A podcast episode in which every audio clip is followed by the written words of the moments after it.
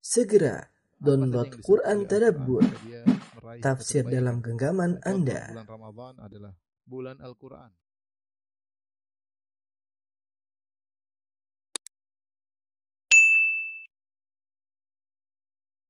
Bismillahirrahmanirrahim. Assalamualaikum warahmatullahi wabarakatuh. Alhamdulillahi ala ihsanih wa syukrulahu ala taufiqihi wa amtinanih. Asyhadu an la ilaha illallah wahdahu la syarika lahu ta'ziman li sya'nih. Wa asyhadu anna Muhammadan abduhu wa rasuluhu da'ila ridwanih. Allahumma salli alaihi wa ala alihi wa ashabihi wa ikhwanih.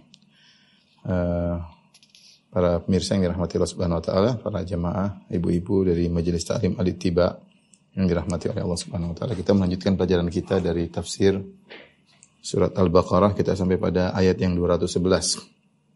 Ayat nomor 211 Allah Subhanahu wa taala berfirman, "Sal bani Israila kam atainahum min ayatin bayyinah." Tanyakanlah kepada Bani Israil berapa banyaknya tanda-tanda kebenaran yang nyata yang telah kami berikan kepada mereka. Wa man yubaddil ni'matallahi min ba'di ma ja'athu fa innallaha syadidul iqab. Dan barang siapa yang menukar nikmat Allah setelah datang nikmat itu kepadanya, maka sungguhnya Allah sangat keras siksanya. Ayat ini Allah Subhanahu wa taala berkata kepada Nabi sallallahu alaihi wasallam, tanyakanlah kepada Bani Israil tentang betapa banyak ayat-ayat yang Allah telah berikan kepada mereka. Ayat-ayat di sini bisa berarti ayat syar'iyah atau bisa jadi ayat kauniyah. Ayat syar'iyah maksudnya Allah telah berikan kepada mereka Taurat yang Allah turunkan kepada Nabi Musa alaihissalam. Demikian juga Allah turunkan Injil kepada Nabi Isa alaihissalam. Ya, karena Bani Israel mencakup kaum Yahudi dan juga kaum Nasara, dan mereka telah diberikan banyak sekali ayat-ayat tersebut. Ayat maksudnya adalah tanda-tanda kekuasaan Allah Subhanahu wa taala. Tanda-tanda yang menunjukkan bahwasanya Allah Subhanahu wa taala itu Maha Esa, ya. Dan yang Allah berikan tanda-tanda tersebut dua bentuk. Pertama ayat syar'iyah dan satunya ayat kauniyah. Ayat syar'iyah tadi maksudnya Taurat, Injil. Yang pada Taurat dan Injil sudah menunjukkan hidayah, ya, bahwasanya Allah itu Maha Esa yang harus ditaati. Kemudian ayat-ayat kauniyah. Ayat kauniyah maksudnya mukjizat yang Allah berikan kepada Nabi Musa, kepada Nabi Isa, yang di mana masing-masing nabi tersebut memiliki mukjizat yang banyak, ya, seperti Nabi Musa alaihissalam, ya, kita tahu mukjizatnya banyak seperti tongkat, ya, kemudian yang berubah menjadi ular, kemudian bisa tiba-tiba kembali lagi menjadi tongkat normal kembali, kemudian bagaimana tongkat itu dipukulkan dan dilihat oleh Bani Israel, bagaimana tongkat tersebut dipukulkan ke batu maka keluar air, semacam keran dari sebuah batu, 12 keran air, ya, dengan tongkat tersebut dipukulkan untuk memukul Laut Merah, maka terbelah Laut Merah menjadi terbuka sehingga kemudian bisa dilewati oleh Bani Israil sehingga mereka selamat dari kejaran Firaun, ya. Kemudian dengan tongkat itu pula ketika dipukulkan Laut Merah tertutup kembali yang tadinya sudah terbuka. Banyak sekali mukjizat. Belum lagi mukjizat terkait dengan bagaimana dilihat oleh Bani Israel, Nabi Musa memasukkan tangannya kemudian keluar, maka tangannya pun bercahaya, ya. Di zaman tersebut belum ditemukan lampu, ya, tapi cahayanya, tangannya bisa bercahaya, ini mukjizat. Belum lagi mukjizat yang terkait dengan manna wa salwa, ya, Allah turunkan langsung makanan dari langit untuk mereka makan. Mukjizat bagaimana kemudian mereka berjalan di padang pasir, kemudian Allah mengirimkan awan untuk menaungi mereka sehingga mereka tidak kepanasan. Kemudian mukjizat ketika Allah tegur mereka, Allah angkat gunung, wa idna taqanal jabala fawqahum, ketika mereka tidak mau menjalankan perintah Nabi Musa, Allah angkat gunung di atas kepala mereka siap untuk menimpa mereka. Hal-hal menakjubkan yang mereka lihat, ya. Bagian Nabi Musa alaihissalam pernah memukulkan tongkatnya, faqulna dribuhu bi ba'dhiha, pukulkanlah pukulkan sebagian dari sapi yang sudah disembelih, dipukulkan kepada mayat yang sudah meninggal, tiba-tiba hidup kembali, ya. Ini mukjizat Nabi Musa alaihissalam. Belum lagi musibah-musibah yang Allah timpakan kepada pengikut Firaun, ya. Banyak sekali, seperti Allah kirimkan jarat, Allah kirimkan belalang, yang belalang tersebut merusak tanaman suku Akbat pengikut Firaun sementara tidak merusak tanamannya. Bani Israel di Mesir. Kemudian setelah itu Allah kirimkan lagi tufan, yaitu banjir yang merusak tanaman mereka, tanaman milik pengikut Fir'aun, sementara tidak merusak tanaman yang ditanam oleh Bani Israel. Itu air banjir tidak sampai kepada wilayah atau kawasan pemukiman Bani Israel. Ini sebenarnya menunjukkan bagaimana banjir memilah-milih, hanya menyerang, membanjiri area pemukiman Fir'aun dan pengikutnya, sementara tidak menimpa area pemukiman Bani Israel. Kemudian bagaimana Allah kirimkan juga kutu yang begitu banyak, yang kutu tersebut datang menyerang kota Mesir secara keseluruhan, secara totalitas, kecuali Bani Israel tidak diserang dengan kutu-kutu tersebut. Ya. Demikiannya Allah kirim wad-dhafadi' itu Allah kirimkan kodok-kodok yang begitu banyak. Yang kodok-kodok tersebut datang di istana Fir'aun dan bala tentaranya, sementara kodok-kodok tersebut tidak datang ke pemukiman Bani Israel. Belum lagi darah yang di mana Allah menjadikan air yang dimiliki oleh Bani Israel menjadi darah, ya, sumur-sumur mereka isinya darah, sungai-sungai yang melewati mereka isinya darah, sementara sumur yang ada di pemukiman Bani Israel air segar. Farsalna alaihimut tufana wal jarad wal kummal wal dhafadi wad dama ayatin mufassalat. Semua itu ayatin mufassalat, tanda-tanda kebesaran Allah yang terperinci. Ya. Jadi maksud saya mukjizat Bani Israil dilihat oleh mukjizat Nabi Musa dilihat oleh Bani Israil sangat banyak. Belum kita bicara tentang mukjizat Nabi Isa alaihissalam, ya. Nabi Isa wa ubriul akmah wal abrasa wa ukhrijul mauta bi idznillah, ya. Wa unabbiukum bima ta'kuluna wa tadkhuluna fi buyutikum. Kata Nabi Musa alaihissalam, aku menyembuhkan orang yang buta, menyembuhkan orang terkena penyakit baras. Kemudian Nabi Isa alaihissalam juga bisa menghidupkan yang mati. Nabi Isa juga bisa mengabarkan apa yang mereka sembunyikan di rumah mereka.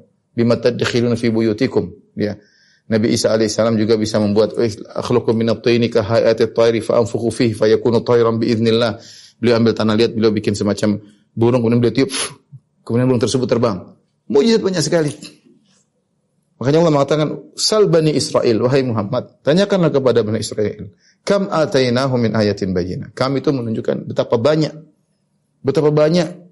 kami telah berikan kepada mereka bukti-bukti yang menunjukkan bahwasanya kami adalah pencipta Maha Esa yang harus ditaati, tidak boleh disekutukan. Kemudian kata Allah, "Wa may yubaddil ni'matallahi min ba'di ma ja'athu fa innallaha syadidul iqab." Dan barang siapa yang mengganti nikmat Allah Subhanahu wa taala setelah datang kepada mereka nikmat-nikmat Allah Subhanahu wa taala, fa innallaha syadidul iqab, ya. Tapi lihat apa yang dilakukan oleh Bani Israil. Ya, mereka mengganti nikmat Allah Subhanahu wa taala, mereka tidak, apa yang Allah turunkan berupa ayat, berupa Taurat dan Injil tidak mereka kerjakan, ya. Mereka kufur dengan Taurat dan Injil. Fa nabadhuhu wara'a dhuhurihim, bahkan mereka melempar Taurat di belakang mereka. Mereka tidak menjalankan apa yang ada dalam termaktub dalam Taurat dan Injil. Ini menunjukkan mereka merubah nikmat Allah Subhanahu wa taala, ya. Mereka rubah dari keimanan menjadi kekufuran, dari bersyukur menjadi maksiat, ya. Mereka membangkang, bermaksiat kepada Allah Subhanahu wa taala. Dan inilah kondisi mereka, dan mereka akan mendapatkan siksaan yang pedih. Kata Allah, "Wa may yubaddil ni'matallahi min ba'di ma ja'atu fa innallaha syadidul iqab." Barang siapa yang merubah nikmat yang Allah berikan kepadanya, ya, setelah datang kenikmatan tersebut, yaitu kenikmatan Taurat dan Injil, syariat, diutusnya para nabi, fa innallaha syadidul iqab, maka sungguhnya Allah Subhanahu wa taala sangat keras siksaannya. Ini isyarat kepada kaum musyrikin Arab. Ya, Allah ingatkan, sungguhnya kalian juga telah mendapatkan nikmat yang luar biasa. Nikmat diutusnya Nabi Muhammad sallallahu alaihi wasallam. Yang kata Allah, "Laqad ja'akum rasulun min anfusikum." Telah datang seorang rasul dari diri kalian. Azizun alaihi ma antum, yang dia merasa berat dengan kesusahan yang kalian rasakan.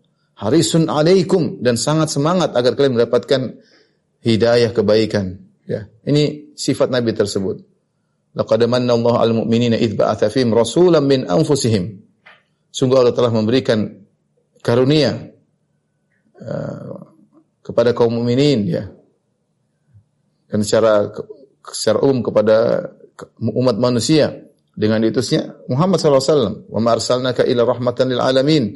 Tidaklah kami utus engkau wahai Muhammad kecuali sebagai rahmat bagi alam semesta. Namun orang-orang musyrikin tidak bersyukur.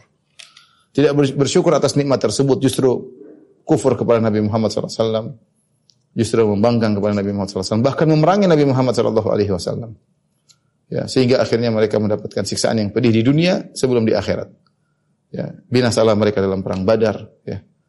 Ya, Allah binasakan mereka, pimpinan mereka. Ya, mereka tidak bersyukur kepada nikmat Allah Subhanahu Wa Taala. Padahal kalau mereka beriman kepada Nabi Sallallahu Alaihi Wasallam, terutama orang Quraisy, maka kalau Nabi Sallallahu Alaihi Wasallam kemudian berkuasa, mereka ikut berkuasa karena mereka Quraisy, sebagaimana sukunya Nabi Muhammad Sallallahu Alaihi Wasallam. Dan Allah ingatkan, kalau kalian tidak mensyukuri nikmat Allah, kalian kufuri keimanan yang berubah jadi kekufuran, kalian rubah ketaatan menjadi maksiat, fa innallaha syadidul iqab, sungguhnya Allah Subhanahu wa taala siksaannya sangat pedih. Kemudian kita lanjutkan ayat berikutnya. Ayat 212 kata Allah Subhanahu wa taala, "Zuyyina lil ladzina kafarul hayatud dunya" وَيَسْخَرُونَ مِنَ الَّذِينَ آمَنُوا وَالَّذِينَ اتَّقَوْا فَوْقَهُمْ يَوْمَ الْقِيَامَةِ وَاللَّهُ يَرْزُقُ مَن يَشَاءُ بِغَيْرِ حِسَابٍ. Kata Allah, kehidupan dunia dijadikan indah dalam pandangan orang-orang kafir. Zuyyina lin-nasi hubbus syahawat. Zuyyina alladhina kafarul hayatud dunya. Sungguhnya kehidupan dunia dijadikan indah di mata, di pandangan orang-orang kafir. وَيَسْخَرُونَ مِنَ الَّذِينَ آمَنُوا, dan mereka memandang hina orang-orang yang beriman. Mereka diberi keindahan tenggelam dalam dunia, terbuai dengan dunia sambil mengejek orang-orang beriman. Walladzina taqaw fawqahum yaumal qiyamah. Ada orang bertakwa akan mengungguli mereka pada hari kiamat kelak. Wallahu yarzuqu man yasha'u bighairi hisab. Sungguhnya Allah Subhanahu wa taala memberi rezeki kepada siapa yang Allah kehendaki tanpa batas. Taib, ayat ini Allah berfirman, jadi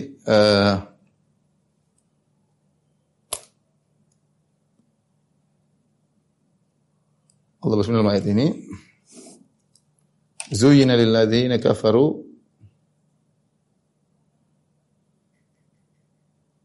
hayatud dunya." Dijadikan indah bagi orang-orang kafir kehidupan dunia, itu kehidupan dunia.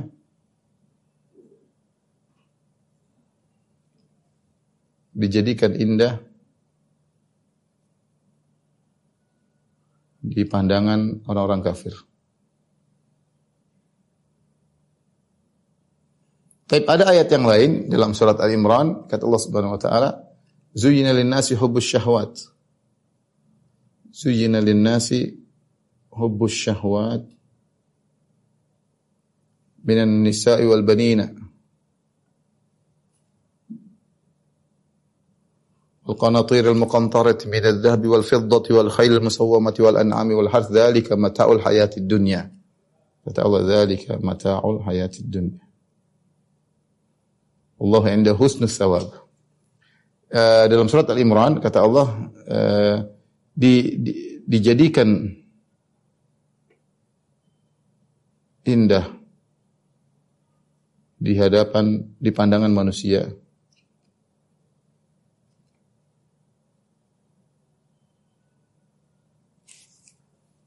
kecintaan terhadap syahwat, yaitu kecintaan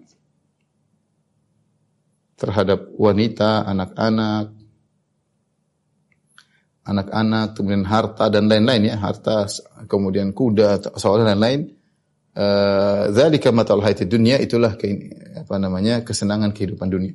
Nah, yang saya sampaikan di sini pada ayat yang sedang kita bahas dalam surat Al-Baqarah ayat 212, di sini dikatakan kehidupan dijadikan indah di pandangan orang-orang kafir. Sementara dalam surat Ali Imran dijadikan indah di pandangan manusia. Manusia secara umum, manusia di sini mencakup kafir dan mukmin. Adapun sini hanya khusus orang-orang kafir. Ini khusus orang-orang kafir.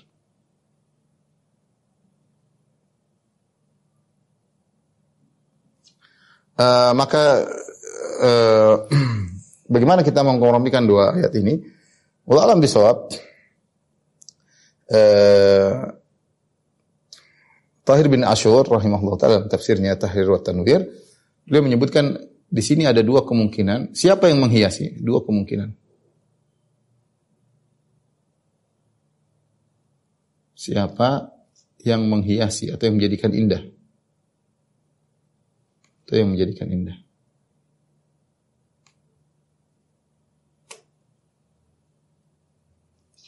Pertama, kemungkinan pertama Allah yang menjadikan indah kehidupan dunia. Allah yang menjadikan indah kehidupan dunia. Ini berlaku bahwasanya kita semua melihat hidup dunia ini indah.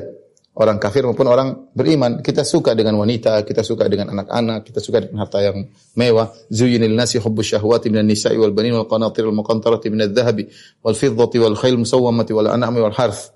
Dijadikan bagi manusia kecintaan dan indah kehidupan dunia ini. Suka dengan wanita, suka dengan anak-anak, suka dengan harta yang berlimpah berupa zahab, emas, wal fiddah, perak, wal khayl musawwamati dan kuda-kuda pilihan, wal an'am, binatang ternak, wal harth, sawah ladang, dzalika mataul hayatid dunya, ya. Jadi jika yang dimaksud adalah Allah Subhanahu wa taala, makanya dibipas untuk ayat ini, ya. Jadi semua orang merasakan indahnya dunia tersebut. Allah mengatakan juga Inna ja'alna ma'alal ardi zinatan laha. Kata Allah, kami. Seperti firman Allah subhanahu wa ta'ala. Inna ja'alna ma'alal ardi zinatan laha. Linabluwahum. Ayyuhum ahsanu amala. Ya, kata Allah, kami jadikan apa yang ada di muka bumi sebagai zina, sebagai perhiasan. Sini Allah mengatakan kami. Perhatikan, kami. Inna, kami. Jadi kami yang menghiasi. Jadi Allah yang menjadikan ini semua indah. Tapi dalam ayat ini, khusus orang kafir, yang kedua, kemungkinan kedua, yang dimaksud yang menghiasi adalah syaitan.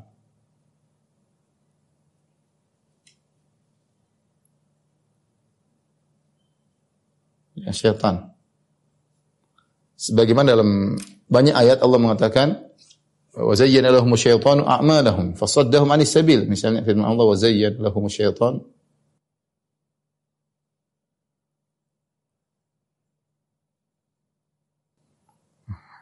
seperti juga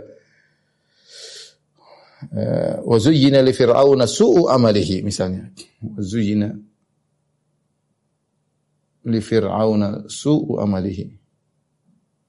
Fir'aun dihiasi amalan sehingga dia melihat perbuatan yang buruk seperti indah.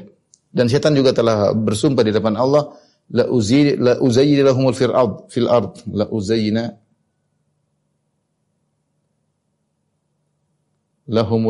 zillam fil ardi.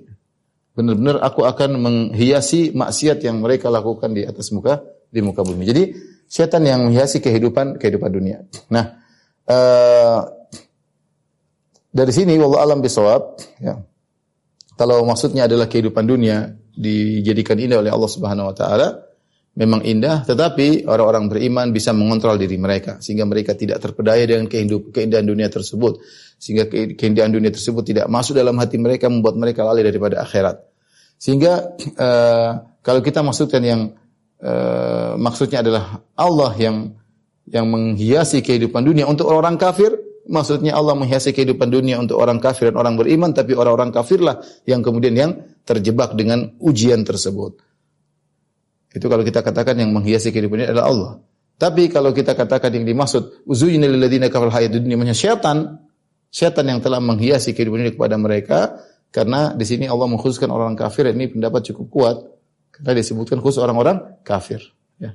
Jadi ini pendapat cukup kuat bahwasanya yang menghiasi maksudnya syaitan, sehingga mereka benar-benar cinta kepada kehidupan dunia dan mereka benar-benar tenggelam dalam kehidupan dunia, orientasi mereka adalah dunia. 24 jam kehidupan mereka untuk dunia. Yang kata Allah walladzina kafaru yatamatta'una ya'kuluna wa yatamatta'una walladzina kafaru yatamatta'una wa ya'kuluna kama ta'kulul an'amu wan naru mathwal lahum. Orang kafir itu kehidupannya seperti binatang ternak, binatang hewan. Yang yatamatta'una, yang mereka hanya sekedar menunaikan kesenang-senang, memenuhi kebutuhan biologis, wa ya'kulun hanya makan, pikirannya hanyalah makan dan syahwat. Sebagaimana hewan-hewan yang demikian, wan naru mathwalahum, dan tempat mereka kembali adalah neraka jahanam. Di sini Allah sebutkan begitu kehidupan dunia dikuasai orang kafir dan mereka benar menguasai dunia dan mereka tenggelam dalam dunia, kata Allah wa yaskharuna minal ladzina amanu dan mereka mengejek orang-orang yang beriman. Ada yang mengatakan wa di sini wa haliyah yaskharuna minal ladzina amanu itu kondisi mereka dihiasi perhiasan dunia, kehidupan dunia terhias dalam diri mereka dan mereka orientasinya dunia, sambil mereka mengejek orang beriman. Orang mereka apa miskin, apa terbelakang dan macam-macam riasan, menghias, menghina orang-orang yang beriman kepada Allah Subhanahu wa taala. Itu kebiasaan mereka. Apa kata Allah? Innal ladzina ajramu kanu minal ladzina amanu yadhakun. Sungguhnya orang-orang ijram, orang-orang kafir, orang musyrikin dahulu, kanu minal ladzina amanu yadhakun. Mereka mengejek, mentertawakan orang beriman. Wa idza marru bihim yataghammazun. Kalau orang beriman lewat, mereka saling lirik-lirikan untuk mengejek mereka. Wa idzan qalabu ila ahlihim munqalabu faqin. Kalau orang kafir ini pulang ke keluarga mereka, ke istri mereka, mereka masih terus meneruskan ejekan. Tuh orang beriman, tuh orang Islam, orang ngejek terus enggak berhenti. Diejek. Sifat orang-orang kafir mengejek orang-orang beriman. Dalam Al-Qur'an juga dalam surat Al-Mutaffifin, dalam surat Al-Mu'min, kata Allah Subhanahu wa taala, innahu kana fariqan min ibadi yaquluna rabbana amanna faghfir lana warhamna wa anta khairur rahimin fattakhadhtumuhum sikhriyan hatta ansaukum dzikri wa kuntum minhum tadhakun inni jazaituhumul yawma bima sabaru annahum humul faizun. Kata Allah kepada orang kafir di neraka jahanam, wahai orang kafir di neraka jahanam, dahulu ada sekelompok dari orang hamba-hambaku yang beriman, mereka berkata, kami beriman kepada Engkau ya Allah, faghfir lana warhamna, ampunilah kami dan rahmatilah kami. Di dunia ya mereka berdoa seperti itu, wa anta khairur rahimin, Engkau sebaik-baik pemberi kasih sayang. Kata Allah, fattakhadhtumuhum sikhriyan, kalian dulu di dunia orang kafir, kalian mengajak mereka, kalian mengolok-oloki mereka, hatta ansaukum dzikri, sampai kalian lupa untuk mengingatku, sibuk mengolok-olok orang lain, mengolok orang beriman ya.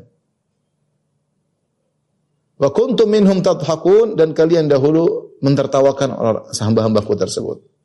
Inni jazaituhumul yawma bima sabaru, dan mereka sabar, orang beriman dulu bersabar, dan aku pada hari ini membalas kebaikan kepada mereka. Jadi mereka ini sudah orientasinya dunia, kerjaannya juga mereka mengolok-olok orang beriman. Ya mungkin terkadang di antara orang beriman ada yang diolok-olok karena kemiskinannya, ada di antara mereka yang diolok-olok karena ibadahnya, Ada orang Islam mungkin diolok-olok karena menyelisihi tradisi yang tidak benar. Ada orang Islam mungkin diolok-olok karena meninggalkan kemaksiatan. Itu juga boleh, itu enggak boleh. Banyak orang Islam diolok. Ini memang khamr enggak boleh. Masa ini? Ada diolok karena menjalankan syariat. Apa itu orang Islam pakai cadar misalnya, pakai jilbab, diolok-olok. Nah, saya pernah lihat klip bagaimana ada seorang dari agama lain kemudian membakar jilbab, mengolok-olok jilbab dibakar sama dia. Jadi demikian orang kafir, mereka memperolok orang beriman. Sudah mereka tenggelam dalam dunia, orientasi mereka dunia, enggak ada mikir. Sedikit di antara mereka yang mungkin memikirkan, oh ibadah saja mereka jarang-jarang, kadang seminggu sekali aja belum tuh datang. Ya. Itu pun nuansa ibadah mereka juga nuansa duniawi. Jadi mereka memperolok orang beriman. Walladzina taqaw fawqahum yaumal qiyamah. Allah ingatkan, dan orang-orang yang bertakwa yang diejek-ejek tersebut, fauqahum yaumal qiyamah, akan menggulung mereka pada hari kiamat kala. Ya, orang beriman di surga, mereka di neraka jahanam. Orang beriman nanti akan bertawan mereka. Yang dahulu mereka tertawakan orang beriman, nanti gantian orang beriman akan tertawakan mereka. Ya. Fal yaumal ladzina amanu minal ladzina fal yaumal ladzina amanu minal kuffari yadhakun. Pada hari ini, yaitu di hari kiamat kala, orang-orang beriman mentertawakan orang-orang kafir ya. Dahulu mereka mentertawakan, sekarang mereka balik ditertawakan. Dan inilah kedudukan yang sungguhnya ada di akhirat. Makanya Allah mengatakan, "Walladzina taqaw fawqahum yawmal qiyamah", orang bertakwa pada hari kiamat akan mengguli mereka. Allah mengatakan, "Wa idza waqa'atil waqi'ah, laisa liwaqtiha kadhiba. Khafidhatur rafi'ah." Hari kiamat itulah khafidhah rafi'ah, merendahkan dan meninggikan. Ada orang-orang di dunia, ketika dunia mereka tinggi, mereka mungkin kaya, mereka mungkin terkenal, mungkin mereka suka ngejek-ngejek. Hari kiamat khafidhah, mereka akan dihinakan oleh Allah Subhanahu wa taala. Hari kiamat buat mereka hina, tersingkap hakikat mereka. Rafi'ah, hari kiamat bisa mengangkat. Maksudnya di dunia ada orang-orang yang mungkin dipandang remeh, dipandang rendah, tapi mereka beriman kepada Allah Subhanahu wa taala. Pada hari kiamat mereka akan diangkat. Rafi'ah, mereka akan diangkat oleh hakikat hari kiamat, diangkat.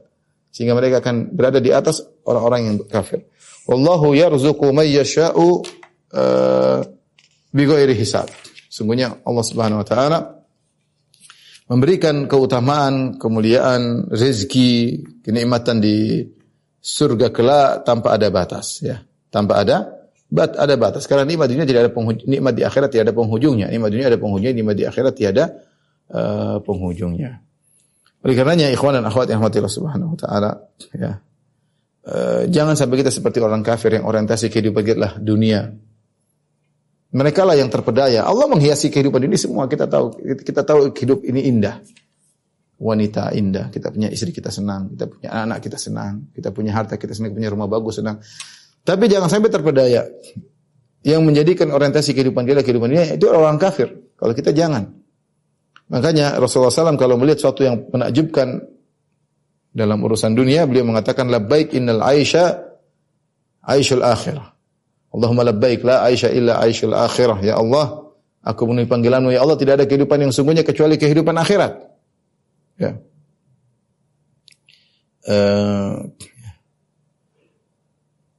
Jadi supaya apa? Supaya kita tidak lalai. Kalau kita terpesona lihat mobil orang yang mewah, kita terpesona melihat rumah orang mewah, kita terpesona melihat yang punya baju yang mewah, tas yang mewah, jam yang mewah, kesana kemari berfoya-foya, kita bilang labbaik Allahumma la aisha illa aishal akhirah. Ya Allah, aku penuhi panggilanmu ya Allah. Sebenarnya tidak ada kehidupan yang sejati adalah kecuali kehidupan akhir. Ini cuma sementara. Kekayaan tersebut cuma sementara. Demikian pula kalau kita melihat kondisi kita yang sulit. Sebagaimana Nabi SAW mengucapkan hal ini ketika beliau sedang di perang Khandaq. Ketika para sahabat sedang menggali parit dalam kondisi mereka lagi kelaparan, kekurangan makanan, dalam kondisi mereka tidak punya budak untuk mereka bekerja sehingga mereka yang harus turun tangan langsung, bahkan Nabi ikut menggali lubang yang sangat berat. Kemudian dalam kondisi mereka kedinginan, ya. Nabi berkata labbaik Allahumma la aisha illa aishul akhirah. Ya Allah, tidak ada kehidupan selain kehidupan akhirat. Artinya kesulitan ini hanya sebentar. Ya. Kesulitan cuma hanya sebentar, ya. Makanya ketika Fatimah radhiyallahu taala anha menemui Nabi dalam kondisi Nabi sakit parah dan akan meninggal dunia, Nabi kepanasan. Dia mengatakan ya abata, ya wa karba abata, ya kalau enggak salah maknanya. Dia bilang sungguh berat penderitaanmu wahai ayahku.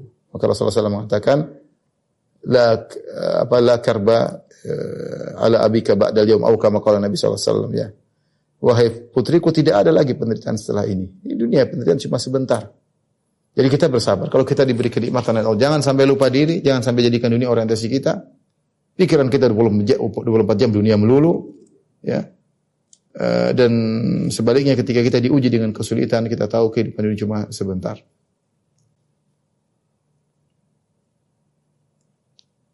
Oleh karena yang jadi patokan ikhwan adalah kehidupan akhirat. Boleh jangan sampai seorang mentertawakan orang lain, ternyata di dunia dia rendah. Ya, hati-hati. Orang kafir itu mereka mentertawakan orang beriman. Nah, kita juga sama orang beriman, jangan suka mentertawakan orang lain. Ada orang mungkin kelihatannya ekonominya kurang, mungkin bajunya kurang rapi, tapi ternyata dia rajin sholat, ternyata dia berbakti sama orang tuanya. Bagaimana kamu mentertawakan dia sementara dia lebih hebat daripada kamu di sisi Allah Subhanahu wa taala? Tidak pantas.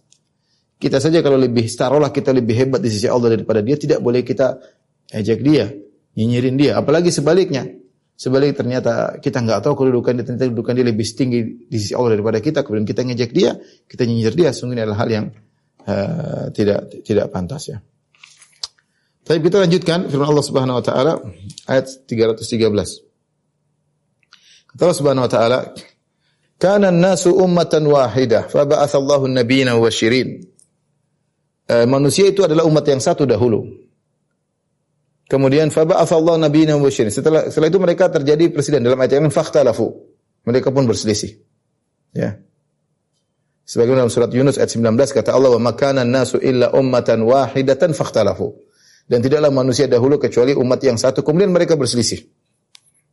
Ini menafsirkan surat Yunus 19 ini menafsirkan surat Al-Baqarah 313. Kana an-nasu ummatan wahidah. Manusia itu satu, maksudnya satu dalam satu akidah. Mereka tidak melakukan kesyirikan, mereka beribadah kepada Allah semata. Kemudian fakhtalafu, kemudian mereka berselisih setelah mereka ada yang menyembah kepada selain Allah, ada yang melakukan kesyirikan. Fa ba'atsallahu nabiyana mubasysyirin wa mundzirin. Maka Allah pun mengutus para nabi untuk memberi kabar gembira dan memberi peringatan. Wa anzala ma'ahumul kitaba bil haqq. Dan Allah turunkan kepada mereka Alkitab, yaitu wahyu, kitab suci. Bil haq, yaitu dengan yang membawa kebenaran. liyahkuma bainan nasi fi makhtalafu fihi, yang di mana masing-masing rasul tersebut tugasnya adalah menjadi hakim di antara manusia atas apa yang mereka perselisihkan. Wa makhtalafa fihi ila alladziina utu min ba'di ma ja'athumul bayyinatu baghyan bainahum. Dan tidaklah berselisih tentang kitab tersebut kecuali orang-orang yang telah didatangkan kepada mereka Alkitab. Jadi mereka justru perselisihan timbul setelah datang Alkitab. Mereka berselisih. Baghyan bainahum, kenapa mereka berselisih? Ya, karena dengki di antara mereka. Fahadallahu alladziina aamanu limakhtalafu fihi minal haqqi bi'idnih. Maka Allah pun beri petunjuk kepada orang yang beriman tentang perselisihan yang mereka hadapi, ya. Yang mereka perselisihkan, wallahu yahdi may yasha'u ila siratim mustaqim. Sebenarnya Allah beri petunjuk kepada siapa yang Allah kehendaki menuju jalan yang lurus. Ayat ini Ibu-ibu dirahmati Allah Subhanahu wa taala, Allah jelaskan bahwasanya manusia dahulu satu di atas tauhid sebagaimana tafsiran sebagian salaf. Seperti Ibn Abbas mengatakan kana baina Nuh wa Adam asyarat qurun, antara Nabi Nuh dan Nabi Adam 10 qurun dan mereka semuanya bertauhid. Ya. Tidak ada melakukan kesyirikan. Kesyirikan terjadi pertama di zaman Nabi Nuh alaihissalam. Di zaman Nabi Nuh itu kaum sebelum Nabi Nuh, kemudian mereka melakukan kesyirikan. Mereka menyembah selain Allah Subhanahu wa taala. Ketika terjadi kesyirikan, terjadi perselisihan di antara mereka, maka Allah kirimkan para nabi. Tugas para nabi itu mubasyirin wa mundzirin, memberi kabar gembira dan memberi peringatan. Demikianlah para nabi mereka dulu, mubasyirin wa mundzirin, memberi peringatan dan juga memberi kabar gembira. Dan Allah turunkan bersama mereka Alkitab sebagai bukti bahwasanya mereka adalah utusan Allah. Allah tidak hanya utus mereka, tapi Allah kirimkan Al-Quran, Alkitab, kitab suci bersama mereka. Dan kita tahu bahwasanya para nabi, para rasul mereka punya kitab-kitab suci. Namun tidak semua kitab suci kita tahu. Yang kita tahu cuma terbatas Suhuf Ibrahim, lembaran-lembaran Nabi Ibrahim, Suhuf Musa, lembaran-lembaran Nabi Musa dan Taurat Nabi Musa. Kita tahu juga ada Injil, ada Zabur, dan kita tahu Al-Quranul Karim. Itu saja. Padahal nabi-nabi yang lain juga memiliki kitab suci, namun tidak sampai kepada kita tentang berita tentang kitab-kitab suci tersebut. Tapi intinya para nabi tersebut Allah berikan kitab suci. Untuk apa? Liyahkuma bainan nasi fi makhtalafu fi, agar ketika terjadi perselisihan kembali kepada kitab suci tersebut. Ya, agar menyelesaikan perselisihan. Namun kata Allah, makhtalafa fi alladzi utuhu min ba'di ma ja'athumul bayyinatu baghyan bainahum. Yang jadi yang aneh, mereka setelah datang kitab mereka justru berselisih. Datang kitab, mereka justru berselisih. Harusnya kitab tersebut, kitab suci tersebut merupakan barometer mereka untuk kembali ketika mereka terjadi perselisihan seperti Al-Quran. Wa makhtalaftum fihi min syai'in fa hukmuhu ila Allah. Kata Allah, apa yang kalian perselisihkan kembalikan kepada Allah. Kata Allah, fa in tanaza'tum fi syai'in faruddu ila Allah war rasul. In kuntum tu'minu billahi wal yawmil akhir. Kalau kalian berselisih pada sesuatu perkara, kembalikanlah kepada Allah dan kepada Allah dan Rasulnya, itu kepada Al-Quran dan Sunnah-Sunnah Nabi SAW. Demikian juga Nabi-Nabi terdahulu, mereka diturunkan Alkitab bersama mereka. Kalau ada perselisihan dikembalikan kepada Alkitab, kepada kitab suci yang mereka bawa. Ternyata mereka sudah bawa kitab suci, justru audiensnya atau umat mereka tersebut malah berselisih. Kenapa mereka bisa berselisih? Kitab yang harusnya menggabungkan mereka justru mereka jadikan landasan untuk berselisih. Kata Allah, min ba'di ma ja'atumul bayyinatu baghyan bainahum, karena rupanya ada kedengkian, hasad di antara mereka. Subhanallah. Akhirnya mereka berselisih bukan karena apa-apa, tapi karena hasad yang mereka bingkai ya, dengan dalil ya, sehingga mereka saling menyerang di antara mereka, saling menjatuhkan di antara mereka, padahal mereka tahu itu salah. Jadi menunjukkan banyak orang tahu apa yang dia yakini itu kesalahan, tapi karena ada hasad, dengki, karena ada masalah kekuasaan dan yang lain, akhirnya mereka tetap ya, melabrak. Padahal itu sudah kebenaran. Kemudian mereka gunakan dalil untuk membantah kebenaran. Mereka menggunakan dalil untuk membela kebatilan. Dan itu lagu lama, bukan perkara baru. Kenapa? Hasad. Tidak sesuai dengan hawa nafsu mereka, tidak sesuai dengan tradisi mereka, tidak sesuai dengan keinginan mereka, tidak sesuai dengan kekuasaan mereka. Akhirnya mereka menggunakan ayat-ayat dari kitab suci sebelumnya untuk melegalkan apa yang mereka kehendaki dan terjadi perselisihan. Berselisih terhadap orang-orang yang benar-benar berpegang teguh dengan ajaran nabi-nabi mereka. Kenapa? Baghyan bainahum, karena hasad dengki di antara mereka. Allah berfirman, "Fahadallahu alladziina aamanu limakhtalafu fiihi minal haqqi bi'idznihi." Maka Allah beri petunjuk kepada orang-orang yang beriman atas apa yang mereka perselisihkan dengan izin Allah tentunya. Ini dalil bahwasanya orang semakin beriman dengan iman yang benar lebih mudah diberi hidayah. Karena Allah mengatakan fahadallahu alladhina amanu. Maka Allah beri petunjuk kepada yang beriman. Berarti orang beriman semakin beriman lebih mudah untuk mendapatkan hidayah. Di antara perselisihan yang terjadi. Kemudian kata Allah bi'izni. Dapat hidayah pun dengan izin Allah Subhanahu wa taala. Seorang berusaha mencari kebenaran, kalau dia mencari kebenaran, insyaallah Allah akan berikan petunjuk kebenaran kepadanya. Wallahu yahdi may yasha'u ila siratin mustaqim. Allah beri petunjuk kepada siapa yang Allah kehendaki pada jalan yang lurus. Ini urusan Allah. Allah tahu siapa yang berhak dapat petunjuk. Allah tahu siapa yang hatinya bersih dan Allah pilih dia untuk dapat petunjuk. Allahu a'lamu haitsu yaj'alu risalata. Allah lebih tahu di mana dia meletakkan risalahnya, siapa yang dipilih jadi nabi Allah lebih tahu. Wa huwa a'lamu bil muhtadin. Allah lebih tahu mana siapa yang mendapatkan petunjuk. Allah lebih tahu. Ya. Dan itu rahasia Allah Subhanahu wa taala. Yang penting tugas kita berusaha. Semakin beriman semakin mudah dapat hidayah, tapi iman yang tulus, bukan iman yang riya, bukan iman yang munafik, bukan iman yang cari muka, enggak. Iman yang tulus karena Allah Subhanahu wa taala. Ya. Maka semakin kita beriman semakin mudah dapat hidayah. Cari kebenaran, tajarrudul haq itu benar-benar membersihkan segala hawa nafsu untuk mencari kebenaran. Pikir dengan tenang, nilai dengan baik, bukan jangan ada embel-embel di belakang karena kepentingan golongan, kepentingan tradisi, kepentingan nenek moyang, tidak. Dengan otak jernih pilih. Lihat nilai dengan otak jernih. Maka hidayah akan datang. Hidayah kan? Tapi kalau sebelum membaca sudah punya harus membela nenek moyang ke, harus membela organisasi ke, harus membela tradisi ke, harus membela kebiasaan, harus cocok dengan kebiasaan saya, harus cocok dengan hawa nafsu saya. Kalau begini tidak cocok, kalau sini nanti kalau ini haram maka saya kesulitan. Ini repot, seperti ini susah. Ini berpaling dari kebenaran setelah dia mengetahui. Dan kalau kedua seorang berpaling dari kebenaran, dia akan berpaling terus-terusnya. Itu yang dikhawatirkan. Setelah itu Allah berfirman, Am hasibatum an tadkhulul jannata walamma ya'tikum mathalul ladzina khalau min qablikum.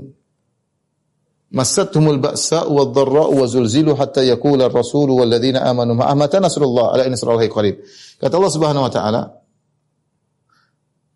apakah kamu mengira bahwasanya kamu akan masuk surga? Am hasibatum an tadkhulul jannah walamma ya'tikum mathalul ladzina khalau min qablikum. Sementara belum datang kepada kalian cobaan-cobaan yang telah menimpa orang-orang sebelum kalian. Jadi Allah suruh kita orang beriman untuk menyiapkan diri menghadapi ujian. Ujian pasti datang. Kalian nyangka mau masuk surga tanpa diuji mustahil, kata Allah. Am hasibatum an tadkhulul jannah, kalian merasa masuk surga? Ya, walamma ya'tikum mathalul ladzina khalau min qablikum. Sementara belum datang ujian-ujian yang menimpa orang-orang sebelum seperti yang menimpa orang sebelum kalian. Ya. Itu masal maksudnya sifat, karena masal di artinya sifat. Seperti mathalul jannati allati wa'idal muttaqun. Itu misal, itu perumpamaan, maksudnya surga, sifat sungai-sungai, sifat surga yang Allah siapkan bagi orang yang bertakwa. Di sana ternyata ada sungai-sungai terbuat dari khamar, dari madu, dari air tawar, dari susu, ya. Jadi masal bisa artinya sifat. Di sini juga sama maknanya. Am hasibatum an tadkhulul jannata, kalian menyangka masuk surga, walamma ya'tikum, dan mendatang kepada kalian masalul ladzina khalau min qablikum, sifat ujian yang menimpa orang-orang sebelum kalian. Ujian sangat berat. Masatumul ba'sa wadh-dharra. Mereka ditimpa dengan al-ba'sa. Al-ba'sa itu malapetaka, kesusahan yang berkaitan mungkin dengan ada yang mengatakan dengan ekonomi, kesulitan ekonomi. Kalau ad-dharra, penderitaan, ada yang mengatakan berkaitan dengan fisik, sakit. Mereka ditimpa dengan berbagai macam ujian. Wa zulzilu, dan mereka digoncangkan. Digoncangkan maksudnya hati mereka digoncangkan, benar-benar mereka sulit menghadapinya. Kita terkadang ya tidak sering, tapi terkadang kita dapat ujian kita bingung bagaimana hadapannya. Hati kita goyang. Hati kita bimbang. Wa zulzilu, bukan tubuh mereka yang digoyang, ya. Kata para ulama maksudnya hati mereka digoyang oleh Allah Subhanahu wa taala dengan ujian yang bertubi-tubi yang sangat berat. Sampai-sampai hatta yaqulur rasul wal ladzina amanu ma'ahu mata nasrullah. Sampai-sampai sang rasul dan umatnya berkata mata nasrullah, kapan datang pertolongan Allah. Bukan mereka ragu, tapi mereka ingin segera karena ujian begitu berat, harus berhadapan dengan orang-orang kafir misalnya yang menyerang. Mereka bilang mata nasrullah, ya Allah kapan datang pertolongan. Seperti Nabi SAW ketika dalam perang Badar, Rasulullah berdoa, Allahumma anjis wa'dak, ya Allah kabulkanlah janjimu, ya Allah segerakanlah janjimu, anjis wa'da, yaitu eksekusilah janji yang kau janjikan kepadaku. Ini ujian sangat berat sampai Rasul dan pengikutnya berkata, "Mata nasrullah?" Kapan datang pertolongan Allah? Bukan mereka ragu, tapi mereka ingin disegerakan. Mereka menganggap ini pertolongan lambat. Mata nasrullah? Kenapa mereka menganggap pertolongan lambat? Karena kondisi mereka yang sangat sulit. Zulzilu, mereka digoncangkan. Makanya orang-orang beriman pasti diuji. Ada ujian-ujian sesuatu yang mereka lewatin itu sangat berat, yang menggoncang mereka, mungkin menggoncang fisik, mungkin menggoncang batin, berat. Ya. Dan Allah sebutkan dahulu ada orang seperti itu, Nabi dan para pengikutnya sampai mengatakan, "Mata nasrullah?" Kapan pertolongan Allah datang? Kata Allah, "Ala inna nasrallahi qarib." Ketahuilah bahwasanya pertolongan Allah dekat. Ya inna ma'al usri yusra, bersama dengan kesulitan ada kemudahan. Ya. Inna nasra ma'al karb, pertolongan datang bersama dengan penderitaan, ya, kesulitan baru datang pertolongannya. Jadi Allah akan menguji setiap hamba-hambanya agar mereka bisa masuk surga, ya. Diuji dan semakin tinggi tingkatan mereka kalau mereka lulus dari ujian tersebut. Kemudian Allah berfirman, ayat berikutnya, ayat 215, yas'alunaka madza yunfiqun. Mereka bertanya kepada engkau wahai Muhammad, madza yunfiqun? Apa yang harus mereka infakkan? Ini para sahabat semangat untuk beramal saleh. Ketika datang perintah kepada mereka untuk berinfak, mereka bertanya, apa yang mau kita infakkan ya Rasulullah? Dan para sahabat tidak banyak bertanya, ya, sebenarnya datang dalam riwayat. Mereka bertanya cuma sedikit. Dalam Al-Qur'an mungkin ada cuma beberapa, ya, tidak sampai puluhan, mungkin 8, mungkin 12, saya lupa ya. Yas'alunaka madza yunfiqun, salah satunya ini. Mereka bertanya tentang apa yang harus mereka infakkan. Yas'alunaka 'anil anfal, mereka bertanya tentang harta rampasan perang. Yas'alunaka 'anil mahid, mereka bertanya tentang haid. Yas'alunaka al-khamri wal maisir, mereka bertanya tentang judi dan khamar. Yes. Yas'alunaka 'an syahril harami qitalin fihi, mereka bertanya tentang peperangan terjadi di bulan suci, ya ini. Kemudian juga yas'alunaka 'anil jibal, mereka bertanya kepada engkau tentang gunung, ya. Jadi mereka yas'alunaka 'anil yatama, mereka bertanya kepada engkau tentang anak-anak yatim. Tidak banyak, ada 8 atau berapa. Karena para sahabat mereka bertanya yang penting-penting yang mereka amalkan. Ini di antara adab bertanya yang diperhatikan oleh para sahabat. Mereka tidak bertanya kecuali yang penting-penting untuk mereka amalkan. Dan mereka segar sama Nabi SAW.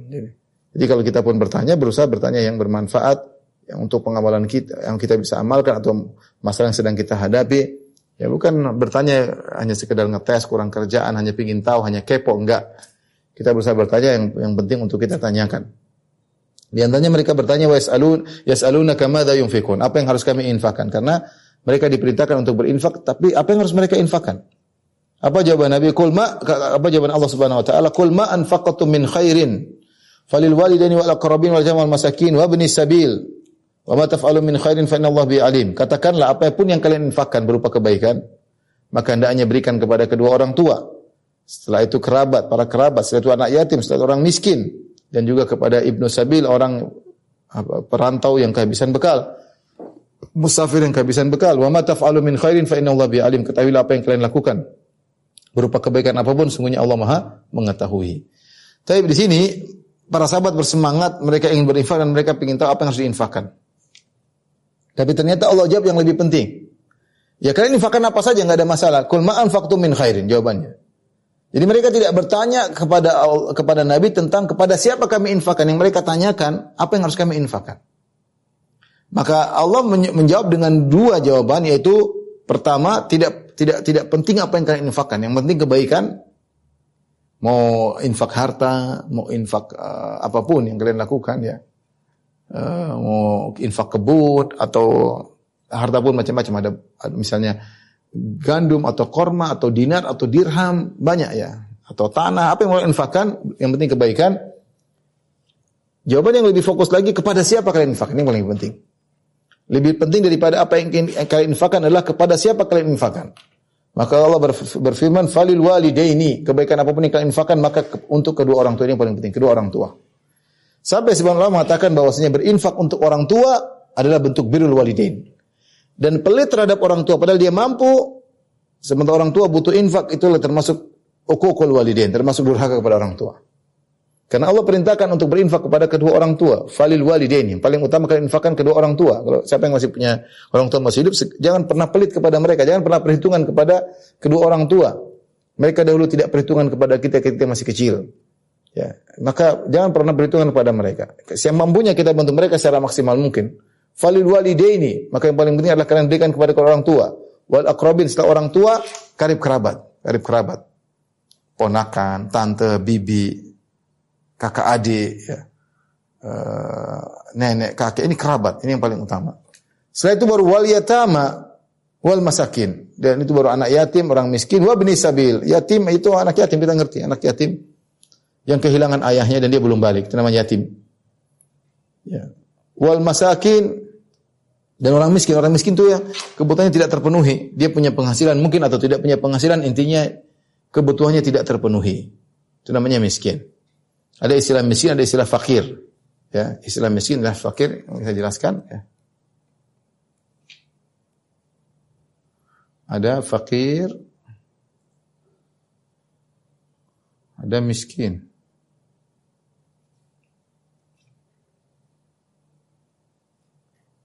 Ada miskin. Ini ada fakir dan miskin ini adalah ada kaedahnya. Idza ijtama iftaraqa, idza iftaraqa ijtama. Yaitu jika disebutkan hanya salah satu,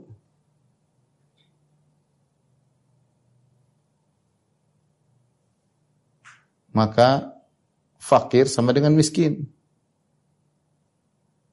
Kalau cuma disebutkan salah satu saja, maka ya fakir ya miskin maknanya. Yaitu orang yang kebutuhannya tidak terpenuhi.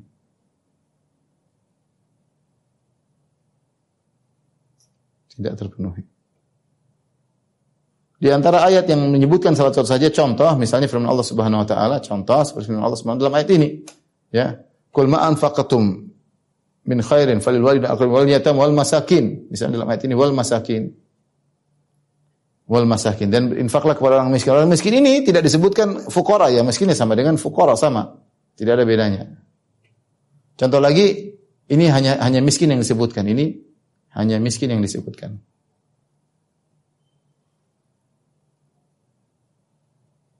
Terkadang sebaliknya hanya fakir yang disebutkan. Contoh kata Allah lil fuqara'il muhajirin.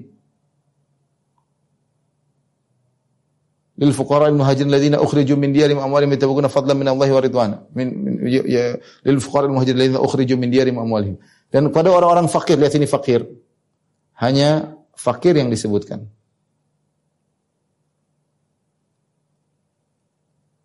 Nah, fakir di sini sama dengan fuqara, masakin sama, masakin.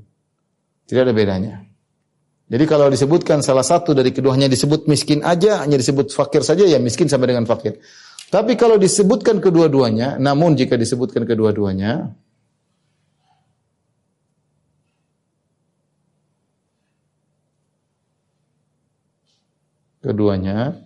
maka fakir lebih parah daripada miskin. Maka fakir lebih parah dari miskin. Ya, kalau kita mau bikin himpunan, ini miskin, dalamnya ada fakir. Miskin. Artinya fakir lebih parah. Tidak semua orang miskin fakir, tapi kalau orang fakir pasti miskin. Fakir yaitu orang yang penghasilannya kurang dari setengah kebutuhannya. Misalnya dia gajinya 4 juta, gajinya cuma 1 juta. Keperluannya 4 juta, gaji cuma 1 juta. Ini berarti fakir. Miskin adalah orang yang penghasilannya mencukupi lebih dari setengah kebutuhannya. Mencukupi lebih dari setengah kebutuhannya. Misalnya dia kebutuhan 4 juta, gajinya 3 juta. Ini masih miskin. Masih miskin. Contoh disebutkan dua-duanya dalam surat At-Taubah, kata Allah Subhanahu wa taala, innamas shadaqatu lil fuqara'i wal masakin wal amilina 'alaiha wal mu'allafati qulubuhum wa fir riqabi wal gharimin wa fi sabilillahi wa ibnis sabil.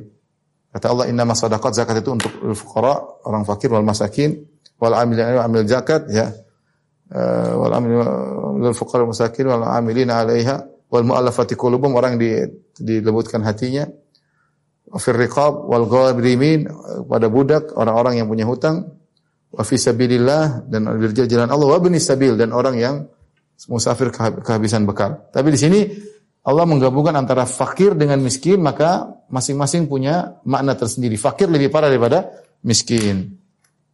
Di sini ketika Allah menyebutkan kul ma anfaqtum min khairin, apa yang kalian infakkan, apapun berupa harta, berupa makanan, ya, berupa barang, ya. Falil walidain, yang paling utama adalah kepada kedua orang tua. Jadi saya katakan orang tua, jangan pernah pelit sama orang tua. Siapa yang pelit sama orang tua didurhaka kepada orang tuanya. Wal aqrabin, kemudian kepada kerabat, kemudian kata Allah Subhanahu wa taala, wal yatama, anak yatim tadi yang kehilangan bapaknya meninggal dan dia belum balik, wal masakin, orang miskin, wa bani sabil, adalah orang yang musafir kehabisan bekal. Kita kasih dia uang untuk beli tiket perjalanan dia pulang ke kampung, sekaligus uang untuk selama di perjalanan. Wa ma taf'alu min khairin fa innallaha bihi alim, dan apa yang kalian lakukan berupa kebaikan pasti Allah mengetahui. Jadi tidak perlu kita sedih kalau tidak dilihat orang, tidak perlu, Allah sudah tahu. Kita memberi, karena banyak bantuan yang kita berikan kepada orang-orang ini bisa jadi orang tidak ada yang tahu. Kita berbuat baik sama kerabat, kecuali kalau kita sana sini. Kalau kita enggak cerita, enggak ada yang tahu. Kita datang ke rumah orang tua, kita datang kepada tante, kepada bibi, kepada ponakan, kita kasih dan orang tidak ada yang, tapi Allah tahu. Kita kepada fakir miskin, kepada anak yatim, kepada ibnu sabil. Intinya apapun kebaikan yang kau lakukan, wa ma taf'alu min khairin, apapun kebaikan yang kalian lakukan, khairin sini umum, kebaikan apapun yang kalian lakukan. Fa innallaha bihi alim, sungguhnya Allah Maha mengetahui apa yang kalian lakukan, ya. Baik, mungkin sampai di sini. Ya, alhamdulillah kita sempat membaca satu halaman. Kita lanjutkan insyaallah pada pertemuan berikutnya, ya. Wallahu a'lam bishawab, demikian saja kepada para ibu-ibu majelis ta'lim ittiba. Insyaallah kita lanjutkan pada kesempatan yang lain. Semoga ayat-ayat yang kita baca, faedah yang bisa kita ambil, bisa kita terapkan dalam kehidupan kita sehari-hari. Bukan hanya mengumpulkan wawasan, namun tidak kita terapkan. Semoga Allah memberikan kepada kita hidayah-hidayah kebaikan untuk bisa kita kerjakan. Wabillahi taufiq wal hidayah. Assalamualaikum warahmatullahi wabarakatuh.